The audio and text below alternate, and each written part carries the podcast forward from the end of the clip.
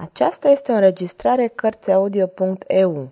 Pentru mai multe informații sau dacă dorești să te oferi voluntar, vizitează www.cărțiaudio.eu. Toate înregistrările Cărțiaudio.eu sunt din domeniul public.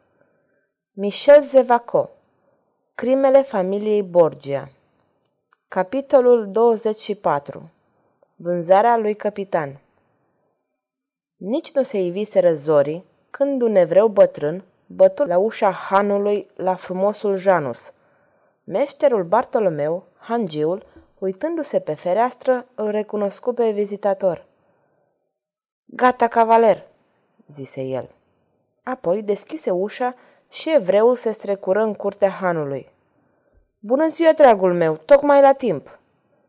Da, dragă Bartolomeu, cu toate că nu-mi place să mă scol cu noaptea în cap – dar de ce m-ai chemat așa de noapte?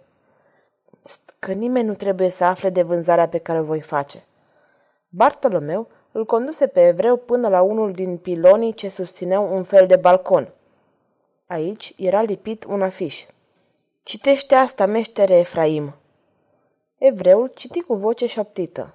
În afiș scria că Ragastă urma să fie executat în piața din fața hanului chiar în acea dimineață. Efraim, Efraim, te-am chemat să-ți vând un cal, frâul, șaua, în sfârșit, tot harnașamentul. Nu înțelegi? Ei? Calul banditului, calul lui Ragastă, acest hoț periculos. Acum pricep de ce te-am chemat așa de vreme? Da, zise evreul și dădu din cap. Tu, dragă Efraim, vei putea vinde calul, harnașamentul și hainele cu profit. Da, dar mi-e frică, spuse Bartolomeu. Se duseră în grajd. Capitan povnea pe nări, necheza și întorcea capul spre ușă. Sărmanul își aștepta stăpânul și nu înțelegea de ce nu mai vine. Efraim, cu ochi de cunoscător, examină dinții calului, apoi potcoavele. Era mulțumit de acest frumos exemplar.